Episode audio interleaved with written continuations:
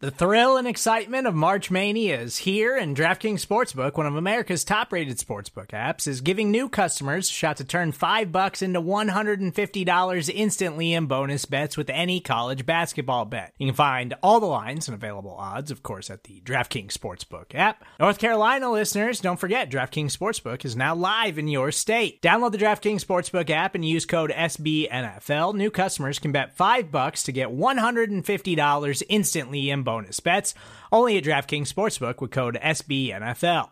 The crown is yours. Gambling problem? Call 1 800 Gambler or in West Virginia, visit www.1800Gambler.net. In New York, call 8778 HOPE NY or text HOPE NY. In Connecticut, help is available for problem gambling. Call 888 789 7777 or visit ccpg.org. Please play responsibly on behalf of Boot Hill Casino and Resort 21 plus age varies by jurisdiction. Void in Ontario. Bonus bets expire 168 hours after issuance. See DKNG.com slash B ball for eligibility, deposit restrictions, terms, and responsible gaming resources.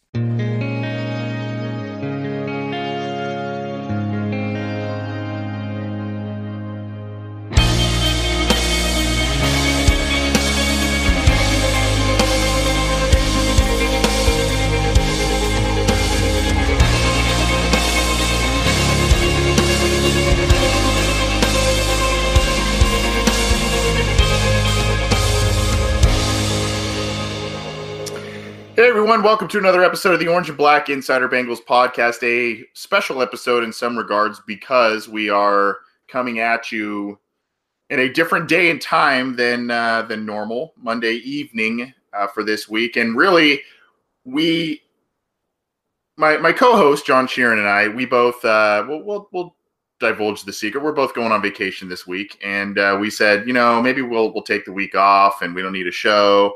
And then we kind of said, well, let's do a short one, you know, just to because we love you guys. We got to we got to give you we got to give the listeners what they want. Um, so we tried to get we tried to get something going, a, a small show, that sort of thing. Maybe just kind of keep it light. And then, of course, Monday morning, big news occurs, and we will be talking about that with Clint Boling, of course, along with potential breakout players. We may even open up the phone lines, time permitting, at the end of the program if we are able. But We've got a lot to talk about in a short period of time. I'm Anthony Cosenza. As I mentioned, this is the Orange and Black Insider. He's John Sheeran. John, how's it going today, bud?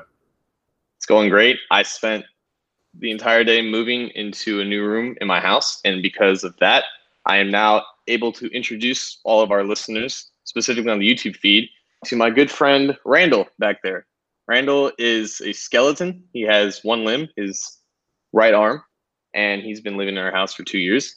And honestly, I thought he would be perfect to put in the backdrop because he is the perfect representation of me through about seven weeks of any Bengals season. Just completely dead. He doesn't talk, but his mouth is always open. He's always shocked at anything that the Bengals do because they're just crazy. And uh, yeah, he's going to be be my partner in crime here in Sheeran Studios here in, in Clifton, Ohio. So welcome Randall, Randall, Randall to the show, and he's got a busy episode to catch up on right here. Yeah, so Randall's Randall's trial by fire. He looks like he maybe have been has been too close to some fires, but uh, uh, he's that's it's an, a very good way to put it in terms of how you look. Maybe seven weeks into a Bengal season, you're missing limbs. You've got a you've got the glasses on because you can't believe what you're seeing. Yet you got the Bengals on the mind. I like it, John and, and welcome, Randall. Uh, we love you, buddy. Or you're you're part of the crew now. So um, if Randall disappears, should we do we need to be concerned if he randomly just isn't in the background on some episodes? Yeah, he might have moved on to another podcast, and that, that obviously wouldn't be good. So, well, I'll, I'll, I'll try to keep him reeled in here. Awesome. Well, let's let's kind of just go right at it. Uh, we will. We're going to talk about this Clint Boling retirement thing from a couple of different angles. I guess the first being, and the most obvious, is: Are you are you uh, are you surprised? You know, is this is this something that surprises you? I mean, we. I guess there's the cynical point of view that says, well, of course, you know, he's he hasn't practiced all all year, and it's the Bengals. They already lost Jonah Williams, so of course they're going to lose this guy. But there's also kind of the deal. Well, maybe he we, we kind of thought maybe he's just resting during these practices that don't really matter, and then he's going to come back when it matters and help this offensive line. Regardless, he's retiring. Real quick before I get to your thoughts, John, congratulations on a good career to Clint Boling because I think uh, you know Yes. eight years, solid player, never a star in the league, but a solid player, and uh, obviously playing an unsung position, moved around on the offensive line. So congratulations to Clint Boling. But were you surprised at this announcement and when it came? Uh, no, not necessarily. I think the only real news here was what the injury actually was. And for any other average 30 year old male, a blood clot is a very serious issue. But when we think about football players, they think, oh, they can just walk back from it. But no, blood clot is a very serious issue. And I think he said himself, when you're playing a sport, when you're ramming into people 75 times a game, it's probably not the best environment for a condition like that. So, first and foremost, here's to him having a happy and healthy retirement. He's a husband, he's a father. By all by all accounts, he's a great man. Um, but no, like I, I think this was it, it- like you said. At, at first, we kind of thought that this could be a situation where he's dealing with a minor injury. There's no reason to rush him down into OTAs to potentially make the situation worse. Then as it just kind of dragged on, and you know Jonah was out, and there was movement on the on the offensive line. You're thinking, okay, if he's not back by now, it might be a little bit more serious. And then there was that rumblings about him just being done, and we just weren't sure what type of injury that was because, by all accounts, like he was slightly regressing last season, but uh, ultimately it didn't look like he was playing hurt by by any means. It was just him naturally aging. But he said he just discovered that issue right after the season ended, or right towards the end of the season. So he's been dealing with it dealing with it for seven months and had had surgery on it and been recovering about it. And if he just couldn't go, then he couldn't go, and there was no reason why the Bengals would keep him on the roster if he wasn't himself comfortable playing. So kudos to him for realizing the severity of the issue, taking action from it, and not making it any worse than it already is. But yeah, I, I think as soon as enough time passed where he just wasn't um, out there and there wasn't any official word coming from the team, you had to think it was more serious than than it than originally we, we thought it was. And the, the kind of longer it went on, it was just a matter of when, not if he, he gets cut or, or retired. In this case, it was the latter. Do you think that the Bengals had and- and Zac Taylor jumping into this kind of it's now becoming a trial by fire for him all of a sudden, but do you think that the Bengals had a a good sense as to what was going on with him throughout the spring? And I say that because they drafted Michael Jordan. They bring in John Jerry. They bring in John. Now John Miller is is going to set to be the right guard, but they bring in this these slew of guards, right? Yeah. Uh, they bring back Trey Hopkins. They bring back Alex Redmond. Do you think that all of a sudden now you go, okay, that's why, that's why they did that, or Yeah. is that just simply stockpiling an offensive line that needs as much help as it can get? I think it can be both because they re-signed Bobby Hart, they draft Jonah Williams, like you said, they signed John Miller, they brought back Alex Redmond, all these bodies coming in. At, at one point, they had when we assumed that Clint Boling was going to be healthy, like 16 or 15 guys in training camp, and you're thinking, okay, the offensive line was a weakness, but now this is just hoarding bodies to a point where you know some of these guys are just not being able, able to get significant practice reps. So yeah, I think you know with how how these moves are made, the timeline of when these moves were made, and the timeline of when Boling first discovered this issue, I think they had a pretty good idea right around, I guess, when Zac Taylor was hired and when he was filling out his coaching staff and when he brought in Jim Turner, and then Jim Turner obviously had influence in bringing in guys on the offensive line. So I think they did have a good sense that this, this could be a potentially serious issue. We need to have contingency plans, and obviously, the you know the, the Trey Hopkins is another guy that they brought back, and obviously like Christian Westerman, specifically at the left guard spot. So those two guys were already on on the roster, already on the team, able to make a potential contribution at that position. So I, I, I do think it was a little bit of, of, both, where this was obviously still a unit that was that's pretty bad compared to the rest of the league, needs as much help as possible. But this this is potentially losing your your long term starter, your one staple at the position that has seen no controversy over the better portion of a decade and has had one of the most underrated players in, in the NFL and will, will probably go down in my mind as one of the better offensive linemen in recent Bengals history, if not all of Bengals history. So when you're dealing with with a situation that dire, I think you just got to take all measures into account. That's exactly what they did. Yeah, for Clint Boling, I mean, you go back to his draft, it, really his career in college, and he eh, rarely is a guy that you draft, especially in the fourth round. Rarely is a guy come out then, you get him, and he comes as advertised. In college, he played a number of spots on the offensive line. He did the same again, largely left guard with the Bengals. Uh, you know, that that's not in dispute. But when they asked him to go kick out to tackle, he did it. When he moved, you know, he's moved around a lot and uh, I think I think it was 112 career starts that he had for the team um, around the offensive line.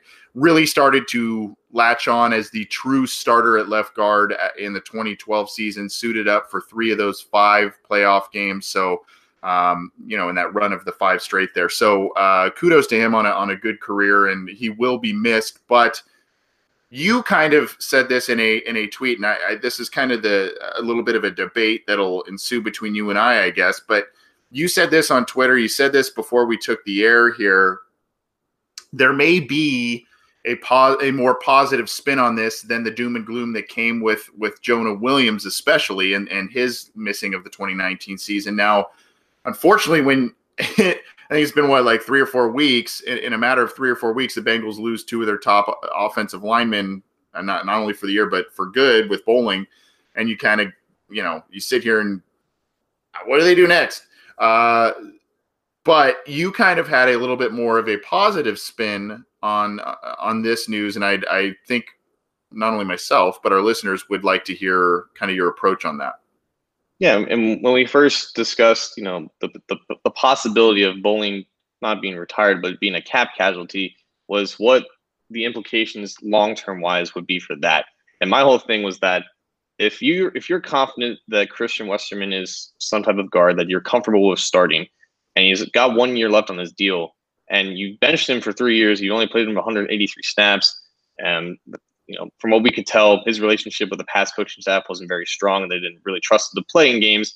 So you you got to think that this could be potentially another Evan Mathis situation, and the only way to solve that solution right now is to give him the chance to start and to start him for a year, so then you can you know have the relationship back in good faith, where you can potentially extend him to some some type of long term extension, especially for cheap because he would only start a year, and that would only happen if you basically got Clint Boling out of the picture because you're going to start John Miller right guard. You're going to start Billy Price at center. Left guard is basically the only potential spot that would open up. And uh, again, you're originally talking about that as a cap casualty for Boling.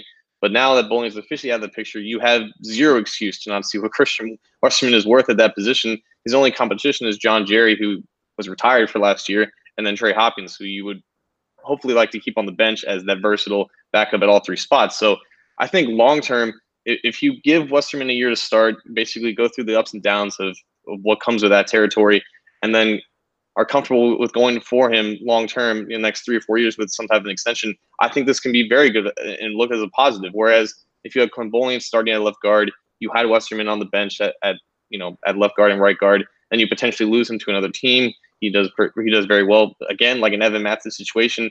And then you you know Boling becomes a free agent. You don't want to really pay him for another contract because he's going to be 31 years old at the time. Then you're stuck looking at you know, another hole on the offensive line, trying to find another body to fill that position. So I think if, if there is a positive, that is the positive here. And it only works out if Christian Westerman is the type of player that we think he is. And if, if it works out, great. And if it doesn't, I guess you're back to where you would be if you had started Boling left guard and bench Christian Westerman. So I agree and I disagree with you. Uh, I agree with the fact that there is some good to come out of it in the form of – hey, he may he may never. I mean, and obviously based on what the diagnosis was, he, he may never have been healthy. So then you're sitting there, kind of waiting for him to, you know, come into the lineup and play, and you're relying on a guy that really, you know, never it never happens for them, and uh, you know you're you're behind the eight ball, so to speak, and so I guess from to, to kind of speak to the obvious point, I mean, it's it's better to know now, I suppose, than than further down the line and be relying on him. And now you can kind of try some guys out, but I I, I just look at lose. I look at this as a there are parts of there are parts of it that say it's a bigger blow than losing Jonah Williams to me, and there are parts of it that that are kind of on par with it. I mean, obviously, a left tackle and losing your first round pick, you're you're basically a top ten pick in his rookie year is devastating. But and and if you compare losing a left and you have a left tackle on um, the roster, so that's a plus in terms of Cordy Glenn. So you can sh- potentially shuffle him over. Uh, left guard, not as big of a premium position. I get all of that, but I, I guess I look at the leadership factor. I look at the versatility factor. I look at all the things that Clint Boling bra- brought to the Bengals, and in a in such a critical year where you know the Bengals are trying to bridge the the, the transition into a possible you know p- playoff type of season, as unlikely as it may be for some p- folks to grasp, but eh, he would be a guy that eh, you would think, you know, a young first time head coach coming in and he needs this core group of players to to really say, look, you know, we're all kind of in this boat together. We're all kind of uh, a lot of us are trying to get our feet under us, trying to you know get this thing off and running instead of getting off to a slow start, that sort of thing. And usually, you hear stories about coaches latching on to some of those veterans, some of those locker room leaders, quote unquote. That Boling seemed to. Uh, he was a captain last year. I mean, he had he had right. the see. I mean, so you lose a guy like that. It's not just really the on-field talent. It's just kind of the uh, you know, uh, you kind of kick out a, a, leg from under Zac Taylor, so to speak, um, as he's trying to w- get what he's building and, and create this thing. So to me, that's where this really hurts. And I guess if you want to talk about the on field stuff, there's really the, eh, like I said, the versatility factor is just, it, it can't be understated. Where, you know, if, the Bengals were to suffer, and if Cordy Glenn were to miss a couple of games, you know, technically Clint Boling could slide over to left tackle. You know, he could fill in at right tackle if Bobby Hart struggles or gets hurt. You know, there's just he's he was just kind of a catch-all safety net type of player, a very steady player, as we've mentioned, and to and to lose that, I, I think the most unhappy guy about this news today may not be Clint Boling, it may be Zac Taylor. Um, that makes that, that makes a lot of sense because um, it, say say the starting five is Glenn, Westerman, Price, Miller, Hart. Glenn is by far the oldest of that group, and he's not even 30 years old until like week two of the season. Like Westerman's 26, Price is 24, Miller I think is 25 or 26. Hart is still pretty young for being five years in the league, 24, 25 years old. So that's there's experience with those guys, but the age factor is still very young, and it becomes, I think, one of the youngest offensive lines in the league. Boling was the, the oldest of that group, and has been, as a member this offense, has been with them since Andy Dalton and AJ Green first came into the league. And yeah, l- losing that veteran presence is definitely dev- potentially devastating. And you know, f- from that intangible standpoint, I, I do agree with you with that.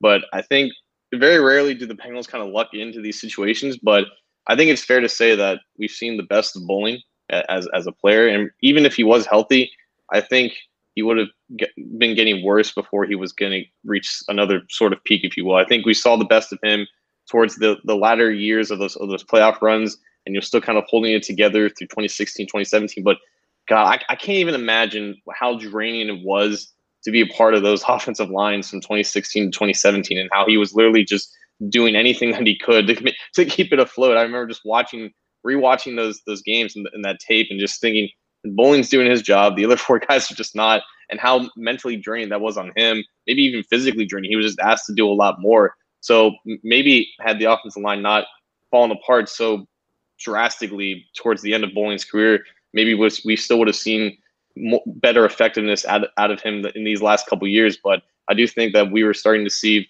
the beginning of the decline for Boling, and unfortunately, sometimes it's better to get off the train uh, earlier than later. Here's here's food for thought based on what you were just saying there, John. There was a point in Clint Boling's career where on the offensive line he was sandwiched by Russell Bodine and Cedric Ogbuehi. Uh, no. so absolute hell. Uh, I mean, think about that for a second, and think about how few times his name was called for for mistakes and all that kind of stuff and, and how much worse would those two players have been how, how much more would they have their mistakes have been spotlighted had clint yeah. boling not been there to potentially you know help double team guys help out with it, call assignments, all that kind of stuff. Uh, so I mean, I think from that aspect, you look at his career, you look at what he has done for the for the Bengals, and like you said, when that when that line kind of fell apart, and that's where he was, that's where he was stationed, and who he was stationed next to. Oh boy, uh, we've got some before we kind of transition topics here. We've got quite a few comments and questions that are very uh, poignant and entertaining in the live YouTube chat. One is uh, just to give give us a little laugh. That's not really Boling centered, I guess. But Sam, Sam, Turner the second says, "I figured Randall, uh, your your your boy behind you there, John, represents our offensive line skeleton crew." I thought that was a good one. It, represents Andy Dalton by like week four. Yeah, Christopher Higdon, Glenn at left tackle, Westerman at left guard, Price at center, Miller at right guard. Oh God, please no at right tackle. Uh, I, I like that. We can't even name. We can't even say his name. Um, so you know, I'm looking at other. Uh, uh, I'm seeing a lot of talk of West Westerman and and uh, Michael Jordan, and I think that that's probably where we we want to go to next on this topic, and and maybe how we tie a bow on this. We've talked so much this offseason about what's this offensive line going to look like and now we have to we, we continue to revisit this conversation because of what happened to jonah williams what is now occurring with clint Boling so we need to uh, keep talking about what's this going to look like. How are these guys going to fare? Just incl- I guess I'll, uh, kind of a two part question. Who do you think steps in at left guard, and who is the best option at left guard for the team at this point? I think right now it's technically a through horse race between Westerman, Jerry, and, and Hopkins. I remember reading on Bengals.com that Hopkins was getting like the second team looks behind Westerman towards the latter part of camp and OTAs. But um, Jerry's the one guy that has played under Jim Turner before, and I think that he like he's you want to talk about like a one like life comes at you fast in the NFL in good ways and bad ways. And for for Jerry, it was definitely a good way because last this time last season he was still looking for a team to, to play for. He watched the entire 2018, 2018 season on his couch. Next thing you know, he gets a call from the Bengals. Goes from a potential camp body to a potential starter. So that's that's that's going from zero to 100 real quick for John Jerry, and I don't think that we can necessarily count him out yet. And because of that, I, I would give him pretty equal odds, along with a guy like Westerman and, and Hopkins. But I think Westerman's their their clear best option there because of what we've seen from him. He's still pretty young at 26 years old. Again, only 183 snaps, but most of them have been high quality. Don't know exactly what Jerry's going to be like now after sitting out for a whole year. And even at his peak, he was still like an average player at best. And me personally, I prefer Hopkins at center more than guard, which is kind of kind of rare for for anyone to say about an interior lineman. But I think Western is definitely the best option, and he's going to get the first crack at it. But I definitely wouldn't count out a guy like Jerry or even Hopkins either because he's back and he's obviously got you know in good faith with the organization as well.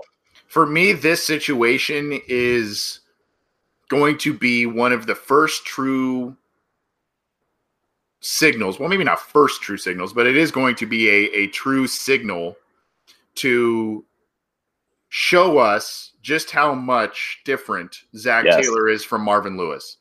Uh, you mentioned John Jerry. There's the comfort level there. He's the veteran. He's played a lot of games in the NFL. That is a Marvin Lewis guy. Let's get the guy that we know. Let's have him be a band aid there. And continue to let a guy like Westerman rot on the bench. Let Jordan develop. To me, I think your best move is probably to play Westerman. Maybe I, I might. I am almost of the preference to play Michael Jordan. Uh, he's young. Really? Yeah, you know he's young. Uh, I, there's probably a lot of work to do there, but you drafted him for a reason. You like him for a reason. He's athletic. He he will be playing next to a guy he played with in college for a, a couple of years or a year at least uh, in Billy Price. So I don't know. I, am I guess I'm just kind of I'm high on that kid, and I'm curious to see what he will do in the NFL. But to me, that's the situation. Is it? Are you going to go the old school Marvin Lewis, Mike Brown route? Go John Jerry and and stick with the veteran, or are you going to let these young guys play the guys who haven't had a lot of chances, or the rookie in Jordan? Um, to me, I, I think you have to go with the young guys, and you have to you have to figure out, especially in this first year, where the leash will have a little more room on Zac Taylor as opposed to a year or two down the road when he has to figure out you know, it, you got to start figuring this stuff out. You got to figure out who's going to stay here. Someone said it in the in the live YouTube chat. You have to figure out who's going to stay here for the long term now. Uh, yeah. and, and especially at that position. And to me, uh, you know, didn't they move up to draft Jordan? Or didn't didn't they? Yeah, trade, they did trade picks to move up to him. So they obviously liked him.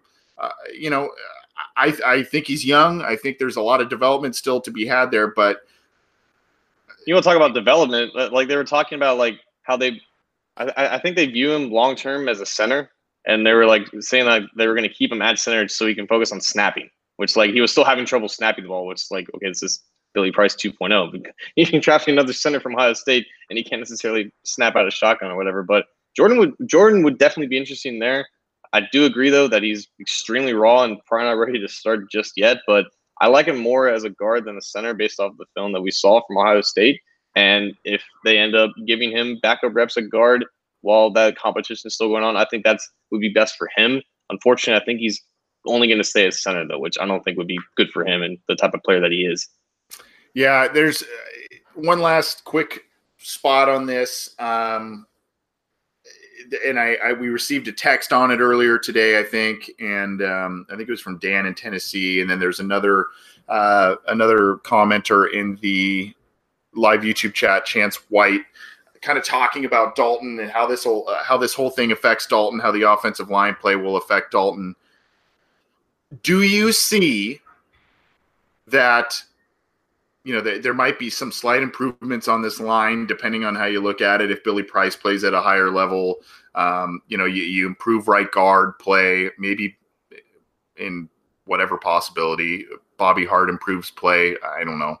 Um, but it, basically, Dalton has been behind a, a pretty poor line, like you said, in 2016 and 2017, especially. It was it was not that great last year either. So now you lose two of your best offensive linemen. Do you see Dalton playing at more of the same level? Do you see it? How do you see this affecting him?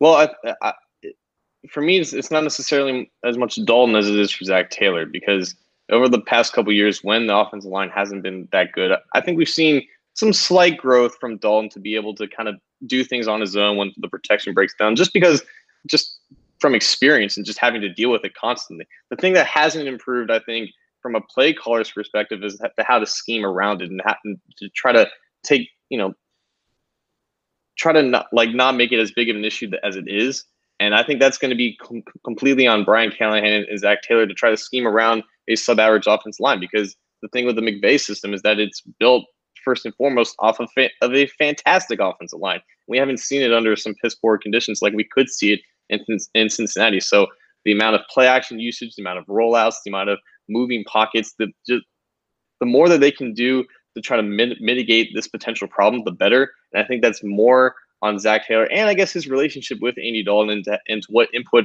Dalton could have in, in alleviating the problem in itself. But I think at this point, we, we, we kind of know who Dalton is up against, you know, immense amount of pressure, and he's probably not going to be better than what he is right now.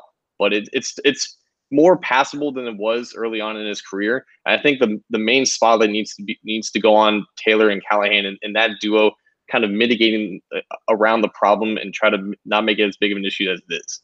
Totally agree on the Taylor effect. I just wonder if this is now an embedded excuse for more if Dalton stays at that mediocre, maybe into the above average ish area um, I just wonder if this is an embedded excuse by the club that says, you know, oh, well, we lost two of our top offensive linemen last year, blah, blah, blah. We'll have to see long season ahead still, but it's yeah. coming up on us quickly. Training camp is just a couple of weeks away. This is the Orange and Black Insider Bengals podcast. He's John Sheeran. I'm Anthony Cosenza. We appreciate you joining us on a different day and time this week. Uh, we kind of switched the schedule around, and I have to publicly thank John. I've really jerked him around with the scheduling lately. So uh, I appreciate his flexibility. Um, and of course, that of all of our listeners. You can get this show on iTunes, on Stitcher, on Spotify, on Google Play, on Megaphone. You can get all of our material on cincyjungle.com. And then you can also subscribe to our YouTube channel and get our videos there where you can, uh, in case you haven't had the pleasure of seeing Randall yet, you'll be able to see see see what he's all about. Support for this show comes from Sylvan Learning. As a parent, you want your child to have every opportunity, but giving them the tools they need to tackle every challenge, that takes a team.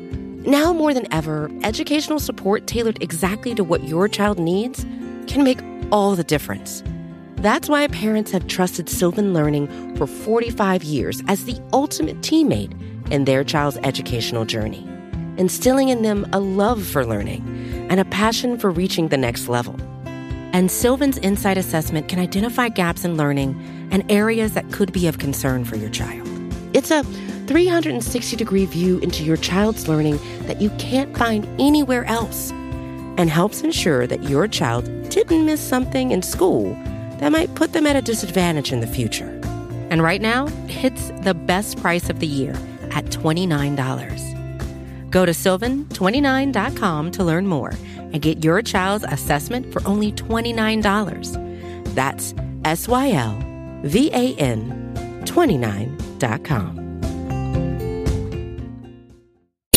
John, we've for the past couple of episodes, we have done the potential Bengals potential breakout players. Let me try that again. We have been doing 2019 potential Bengals breakout players. And uh, so far, I believe I have. Uh, I had Billy Price last week, I know, and um, you had last week Alex Erickson, correct? Yes. And your other, remind me again, was Samuel Hubbard.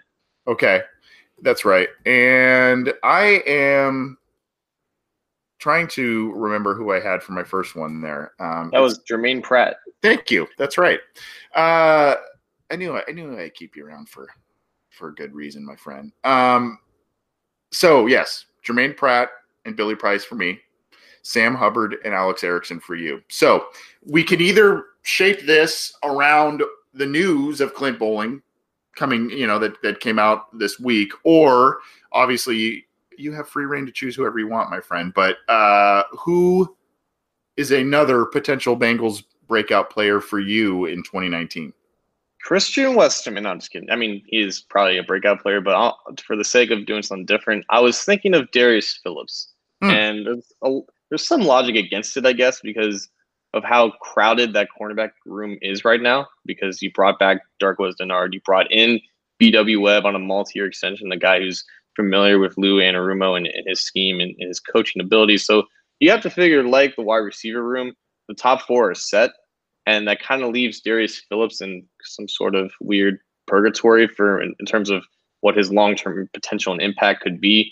Because now he's competing with guys like Davontae Harris, who was drafted along with him last year in the fifth round, Jordan Brown, who's a new guy there, and then you, got, you have to figure he's probably in that group of who's going to round out that room and whether they keep you know five, six, or seven of those guys. But I, I like what Phillips showed last year, and I think the amount of playing time that he got amidst the injuries that you know Dennard had towards the middle of the season. I think that was crucial for him and his, and his growth and development because for start starting off, he was really shaky, more of a tackler than a cover, not a guy that you would trust in man-to-man situations. But I look back to his college tape. I just like watched like randomly the other day. I, I forgot about how much of a ball magnet this guy was, and I think he was a former receiver at Western Michigan, similar to a guy like Jordan Brown, just a guy that got hands on a lot of a lot of balls and he was more of a boundary corner in, in Western Michigan up against, you know, obviously smaller competition, but like the guy just has ball skills. And I think that's something that obviously you are very adamant on the Bengals lacking in the secondary. And, and it's an asset that I think that he can provide. And, you know, for cornerbacks, it, it takes them a while to kind of get into a groove in the league and kind of find themselves. But I think not only as a cornerback, but also a returner, something that he was very underutilized last year because they kind of just played it safe with Alex Erickson. But I think there's potential with him just being a more explosive option as a returner. And I think having that in his back pocket should give him an advantage to not only make the final roster, but to be active on game days and potentially make an impact as a cornerback. So you have two guys in the slot that you're comfortable with in Dennard and, and Webb.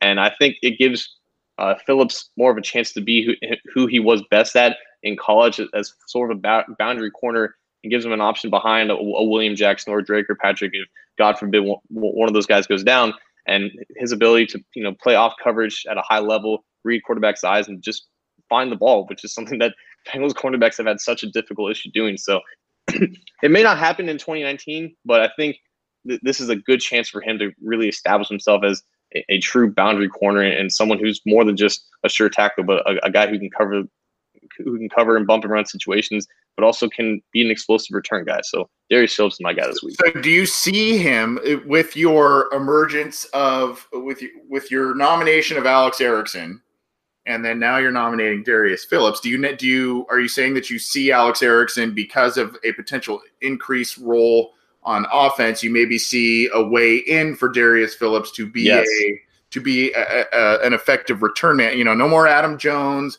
All these other guys are gone. Maybe Alex Erickson. They don't want him getting injured on return opportunities because he's going to be up valuable on offense. Do you see then that's the door that Darius Phillips walks into to be a, an effective player for this team this year?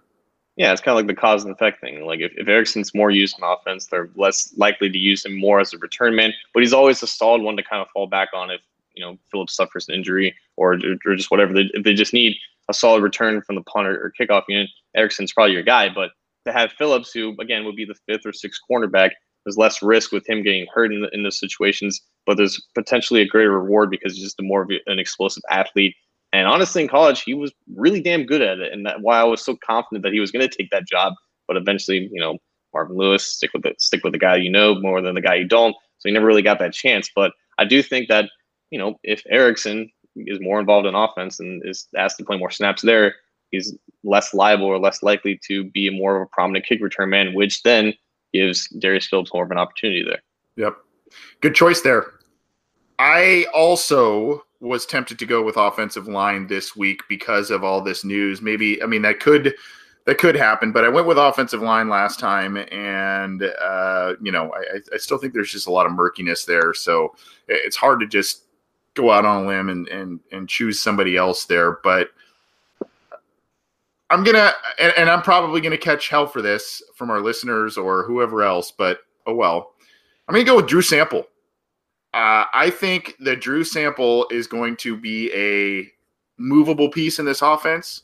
I think he's going to be a guy that helps out with blocking. I think he's going to be a security blanket for Andy Dalton. And I think now, with blocking potentially being even more of an issue with Clint Boling, I think there's going to be a lot of short passes to a guy like Drew Sample. I think he may line up at H back.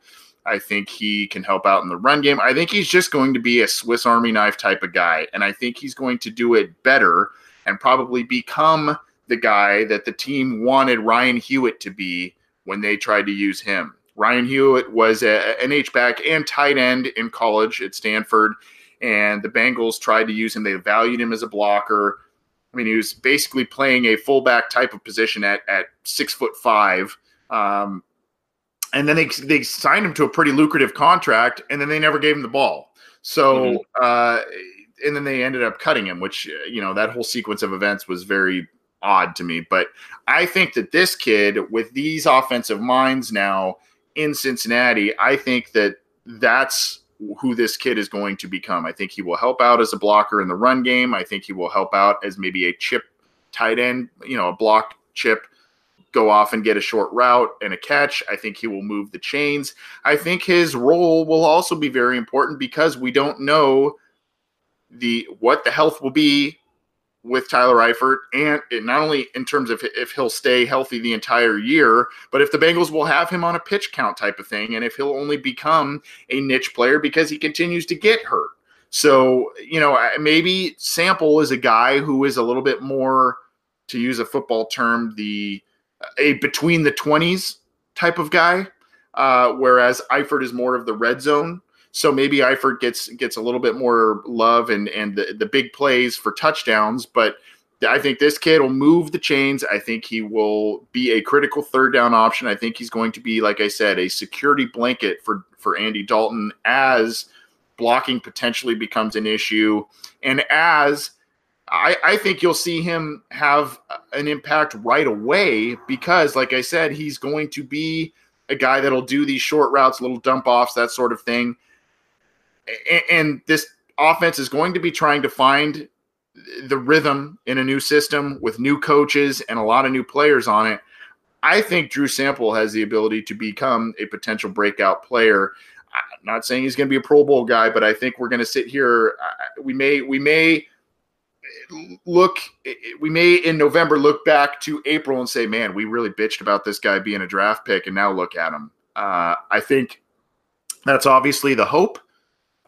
I, don't guarantee it, but I could see this guy having a decent niche in the offense. Call it a dumb coincidence, but if the Bengals are going to make a risky draft pick, it might as well be in the second round because you just see the most success there. Now, Sands, you know, long term Jeremy Hill and God bless him, Jake Fisher, like, you know, they, they just had dumb luck there. They, they, they've just had the opportunity to draft guys who can contribute immediately, whether it be Joe Mixon on offense or Jessie Bates starting at safety. But Sample's going to get the, the snaps required to, to see what type of player they have in year one. And I think just who he is is more important than who he isn't in, in terms of what impact that he can make. And that's just a very good blocker, very good athlete for his size. And when he's been targeted in an offense and has had accurate balls thrown to him, he's been able to make an impact as a receiver. So I think he's going to have a chance to prove to be a better player than what many of us thought he was. I still am not entirely comfortable drafting him in the second round because I think there was just better tight ends available before he was drafted. But for what he's going to be asked to do and what potential impact he can have with you know a tight end room that's led by Tyler Eifert, I think there's definite chance for a better justification of that pick and just for, for their history of what they had in the second round, it's probably not the worst possible case scenario that we could have asked for, I guess. Yeah, I think I think the optimist in me says he didn't get enough opportunities in college to to and that affected his statistics. And then you have to look at the fact that this is a guy that they feel fits their scheme. And they feel that what he brings, be it as a blocker, be it as a movable piece, they think that he can be effective in, a variety of different ways. And obviously, he's he's for all of the bad news that has recently come uh, the Bengals' way, uh, especially on offense, he has been the guy that has been good news, uh, has, has been giving everybody good news based on his performances in camp hopefully he stays healthy and the and the team can use him in in effective ways. We're we're going to get out of here, but before we do, I have to remind you to get the show how you can: iTunes, Stitcher, Spotify, Google Play. You can get it on Megaphone. You can get it on YouTube and CincyJungle.com. We appreciate the support. Subscribe to our channels and get all of our programming how you can. John, any final thoughts before we cruise on out of here? Uh, Randall, you got anything? No, no. I think we're good. We're good. Do I, see, do I see a fireplace in your new digs? There is that is that what that it's is? Not, it's not. It's not entirely real or practical in any sense of the word. We have like three fig chimneys in this house, and it's all for it's all for show. I, I can just picture you in like a, a robe with like a glass of wine, just talking Bengals. Probably, probably letting the fire, letting the fire roar in the background. Just really, it would probably be like a liquor in there. Be, be, be more of a, be more of an evil, uh, Con- like a little cat. Yeah, cognac or something. Yeah, something like that. well, uh, welcome, Randall, and thanks, John, for for being flexible this week. And enjoy your trip, my friend. Uh, and we'll we'll catch up with you next week.